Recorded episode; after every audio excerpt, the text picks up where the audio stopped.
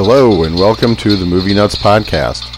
I'm your host, Rob Shive, and I'm the administrator of the closed Facebook group, The Movie Nuts, where we talk about movies, post lots of polls, lots of questions for everybody to answer. And if you're interested in joining after listening to the podcast, please ask to be invited. As we are coming towards the end of October, ooh, uh, one of my favorite months for movies, just because of the Halloween connections and all of that, I wanted to put together tonight um, a real brief synopsis of what what movies I think you would put on a list if you were going to do a, a holiday Halloween evening screening. Uh, I've picked out five. Don't know why five. Five just sound like a good number. Although you'd have to set aside pretty much the majority of a day to watch all of these. But if if someone were to say to me, "Hey, I want to see a nice mix of great horror movies uh, on Halloween. What would you pick? This is what I would pick.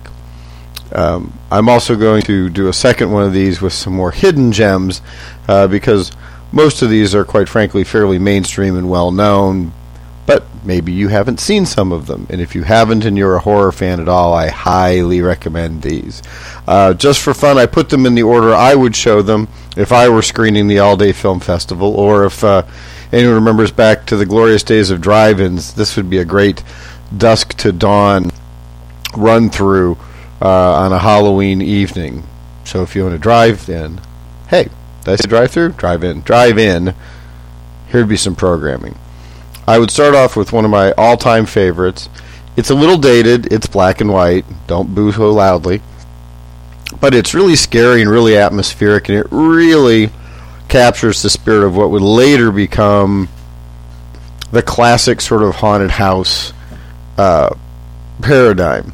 This is 1963's The Haunting, uh, directed by Robert Wise, who has a long and storied career, including Star Trek: The Motion Picture, yawn, and uh, The Sound of Music. Uh, Robert Wise directed a lot of great things. Anyway, um, The Haunting is about four people who are investigating a haunted house. And the haunted house has an awful history with a really bad person who built it, and his wife died before she could set foot in it, and all sorts of things like that. They are made up of people who have some psychic involvement, including a mm, psychologist, physicist, played by Richard Johnson, uh, an heir to the ownership of the house, played by Russ Tamblyn, and uh, Julie Harris is Eleanor, a potentially emotionally disturbed young lady who had uh, what they refer to as a poltergeist incident where ghosts threw rocks at her house uh, in the past, and she's the, the center of the story. The last character is one of my favorites, played by Claire Bloom, who is known as Theo, who has no other name and turns out to be a very interesting character overall. The house, of course, is dark and shadowy and unpleasant, and eventually we begin to hear the history of it, and the house begins to mess with the people in it. Uh, it has some really great creepy moments. It has some wonderful effects created only by a little bit of light or sound or other suggested things. Uh, given it was made in the 60s, you're not going to have flying bloody corpses uh, all over the place. But for, from the standpoint of, of fright and letting your imagination run wild, The Haunting is a great, fun, fun movie. Um, I always liked it. It's just a little scary, maybe for young kids, but there's no there's no blood and guts in it. Um, there is one line to watch for though, because it's just it's always made me laugh because it's sort of so artificially attempting at being scary when it's not. There's a moment where all of them discover mysteriously something has been written on one of the walls in big letters, and the Russ Tamblyn character puts his hand in the dusty white stuff and says chalk, and the psychologist uh, puts his hands in it and rubs it, tastes it, and says, "No, something like chalk." I don't know what the hell that means, but I've always thought that was the goofy. Okay, what's like chalk? Anyway, uh, it's not very long and it's an interesting psychological tale. And the the ending is fairly satisfying for most haunted house movies. And again, uh, if you like those kinds of movies, you're going to see where a lot of the um, the influence of this movie comes into later later films. So that's what I would start with. And if you're going to find a big, creepy, nasty, scary place to scare the bejesus out of people, the next one I'm putting on is Stanley Kubrick's wonderful version of Stephen King's The Shining. Uh, again, if you haven't seen this and you love scary movies, you are missing you are missing out, and you should you should put this one in your DVD player or stream it uh, as soon as you can. Uh, basic story is very basic. Uh, a writer who may or may not have a drinking problem agrees to be the caretaker of a remote Colorado hotel that is closed during the inclement weather because it's simply too hard to get to. And so every year the place clears out and they hire uh, a family, apparently, to be the caretaker of, of the place, turn the heat on, make sure the pipes don't freeze, etc., for a, a several month stretch. Now, as you can imagine, the whole setup of it is the idea that these people are going to be isolated, uh, completely cut off, and alone in the harshest part of winter in this gigantic cavernous hotel, which has exactly the effect you might think. Jack Nicholson plays the frustrated writer father, Jack Torrance. Uh, his wife is played by Shelley Duvall, who unfortunately does always look like Olive Oyl no matter what role she's in. And a little boy named Danny Lloyd uh, plays their son. Uh, the Shining, the title, refers to the little boy who has this power that he doesn't fully understand and hasn't totally developed. Essentially, to see into the future and to sort of see in the past. In, in an exceptionally clever interpretation of how a child would take this power, he has a an imaginary friend who talks to him through his finger named Tony. Uh, it's wonderfully creepy, but it, it strikes you as exactly the kind of thing that a little boy would do in his own mind to explain these hunches and visions.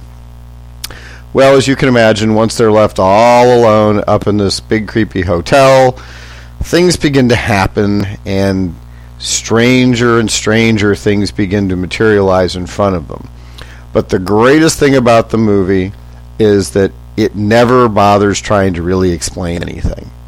It leaves you able to wonder what exactly happened because once you reach one conclusion, the easy one, which is that Jack Nicholson's losing his marbles. There are hints that he's not the only one seeing or hearing or encountering these things. But as the movie goes on and he becomes scarier and scarier, and the fact that they're isolated here in this place, which isn't what it seems, becomes scarier and scarier. It's just a fabulously atmospheric movie. It's Kubrick's direction, which of course is always meticulous, makes the hotel this completely unintelligible maze. The way that you follow the characters through it, you've no idea where anything is. And all of the scenes are filmed with this tremendously claustrophobic sense of balance. Uh, there are always matching ceiling to floor to walls to items balancing everywhere. And the whole movie feels very claustrophobic. And that's never uh, played better than in a fabulous scene where the little boy has a big wheel. I don't know if anyone remembers what those are, but they're like a uh, the old time little motorcycle you would pedal when you were too too uh, too young to ride a bicycle, and he is riding through the hallways somewhere in the hotel, and he passes between periods where he's riding on the carpet, and then he's riding on the, the hardwood floor, and the sound it makes is troubling it's the silence. Uh, it's, if you can imagine the plastic wheels on the carpet, followed by very loud on the on the uh, on the wood, followed by quiet on the carpet. And he turns corners with you following behind him, so you have no idea what comes around the corner until he sees it. Uh, it the meticulous use of the Steadicam is also a great part of this movie, uh, and Kubrick uses it incredibly in, in several sequences. Uh, if you haven't seen it, again, I don't want to spoil it. It is a Stephen King book. Uh, strangely, well, not strangely, uh, King does not really like the movie very much. Um, it differs from his book in, in many respects. One of them being that uh, in the book, I believe, uh, the wife is actually like a former cheerleader or considered to be very attractive, and Shelley Duvall is very sheepishly scary all the time, petrified, wide-eyed, whatever, which is not the the character uh, of Wendy so much in the book. Plus, um, King Stephen King has admitted that he he thinks that really this book was sort of his subconscious letting out some frustration uh, while he was going through the the bout of fighting alcoholism and trying to raise children, and that Kubrick's interpretation sort of misses the point on that. Nonetheless, all of, all of that aside, it's a great horror movie. Uh, for someone with the incredible directing talents and the vision of Stanley Kubrick to decide to make a horror movie is pretty special in and of itself, but he makes a really, really good one. Uh, and there, there are just some scenes again in it that will. There's some jumps, but it has a, a great sense of horror overall. So The Shining would be my second. Third, since it is Halloween, uh, you can't not include John Carpenter's seminal Halloween. Uh, the original real slasher flick. Apologies to Psycho and Alfred Hitchcock, but the original low budget, uh, low low morality circumstance where teenagers who have sex or do drugs or drink uh, end up on the wrong end of various stabbings or impalings or whatever.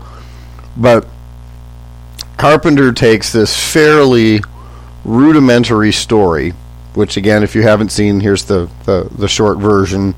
Uh, Halloween night in a small town in Illinois. Uh, Jamie Lee Curtis, this is what made her famous, and of course, it also doesn't hurt that her mother was Janet Leigh from Psycho, Dad Tony Curtis, by the way, um, is babysitting a couple of neighborhood kids on Halloween, and what happened is a, a, a, a little boy who killed his sister when he was little years ago and has been locked up in an asylum ever since, escapes and heads back home. And he happens to pick Halloween to head back home, and he happens to start picking off one by one various teenagers uh, around the area, ultimately ending up with Jamie Lee Curtis trying to protect these these two little children. Um, the character is named Mike, Michael Myers, not to be confused with the uh, Austin Powers actor. But one of the great things about it, and this is what I love about low budget, well made movies, is the Michael Myers, the killer character, wears a mask. Well, the mask is this sort of featureless white face. And what's great about it is when they were looking for masks, low budget again, remember, it's a Captain Kirk mask. It's a William Shatner mask painted white. So the scary mask that is worn by the killer is in fact a Star Trek Captain Kirk mask. But it's it's wonderfully effective because this ominous, noiseless hulk of a character that just mercilessly kills people and possesses inhuman, incredible strength and and all this is is a great sort of monolithic presence of, of impending death.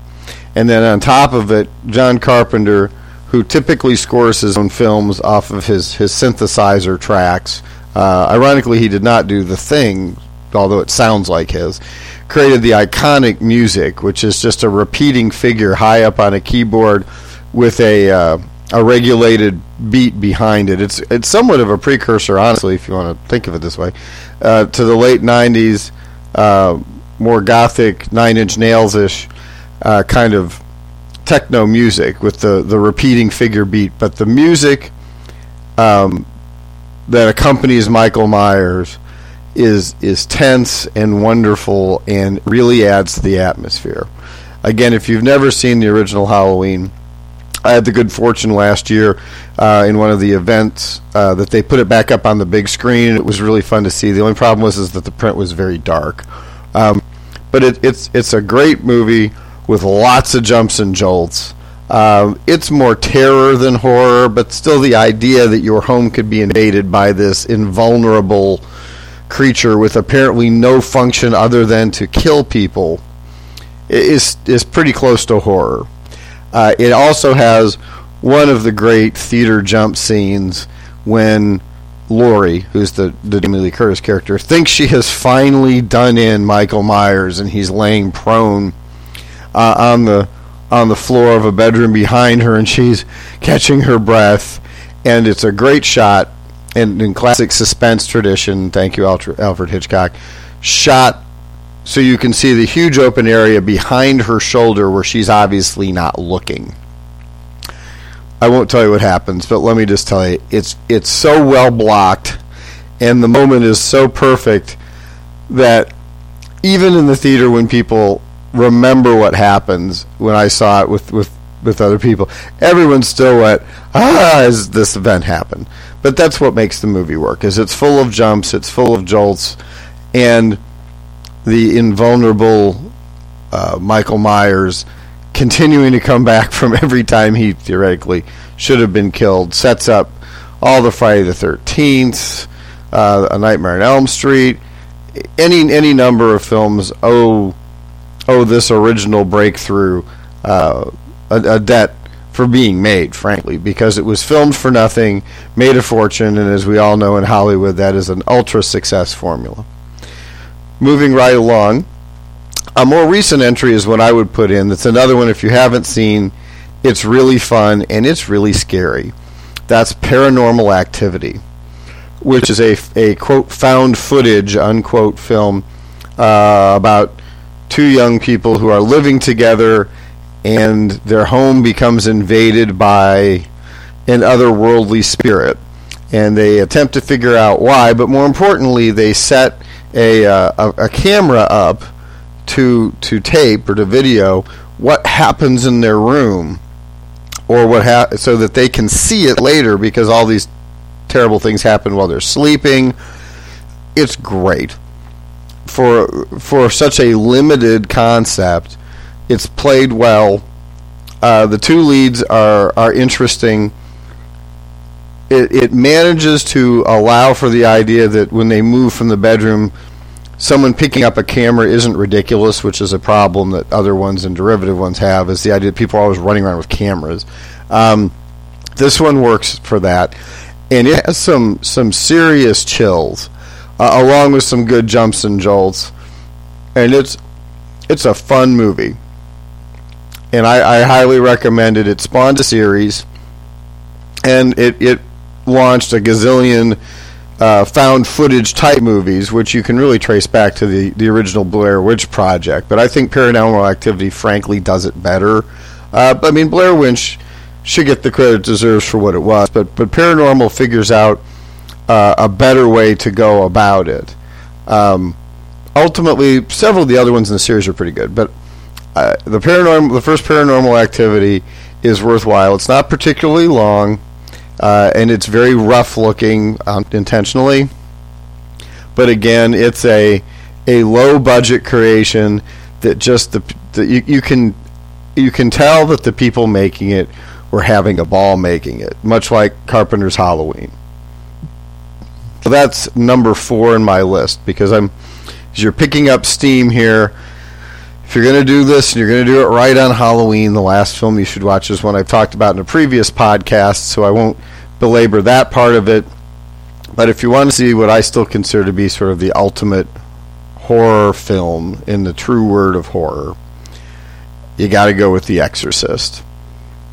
Uh, the story of a little girl possessed by the devil himself who crosses paths with two priests, one of which is questioning his own faith and is in a, a personal crisis, forced to deal in theory with driving the devil out of a little girl. Uh, her mother is a non believer and has to be convinced. Uh, they call in Max von Sydow, who is wonderfully uh, understated, as a an exorcist, a priest who has performed an exorcism before, an experienced exorcist. Um, but the makeup, the special effects, and the things that come out of this little girl's mouth, including a big splatter of split pea soup at some point, are fairly incredible. Um, it, it's a terrific movie. It's by far and away William Friedkin's best movie, even though he made The French Connection, which is an excellent film. But it's it's it's so great, and it really defines horror uh, instead of terror. Um, horror being the idea of something so visceral and so inside you that it's it's not only frightening but it's bothersome. There's something about it that is unsettling. Uh, the the violation of the body, of the mind, of the soul, etc., which goes all the way back to vampire myths.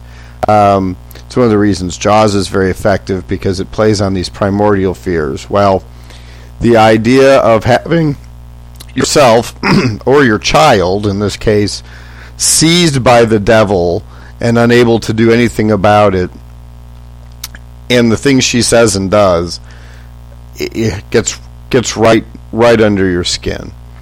Um, but it's a terrific movie, and if you're going to finish off a night and make sure everybody's still paying attention and awake to be scared, I think you close it out with The Exorcist.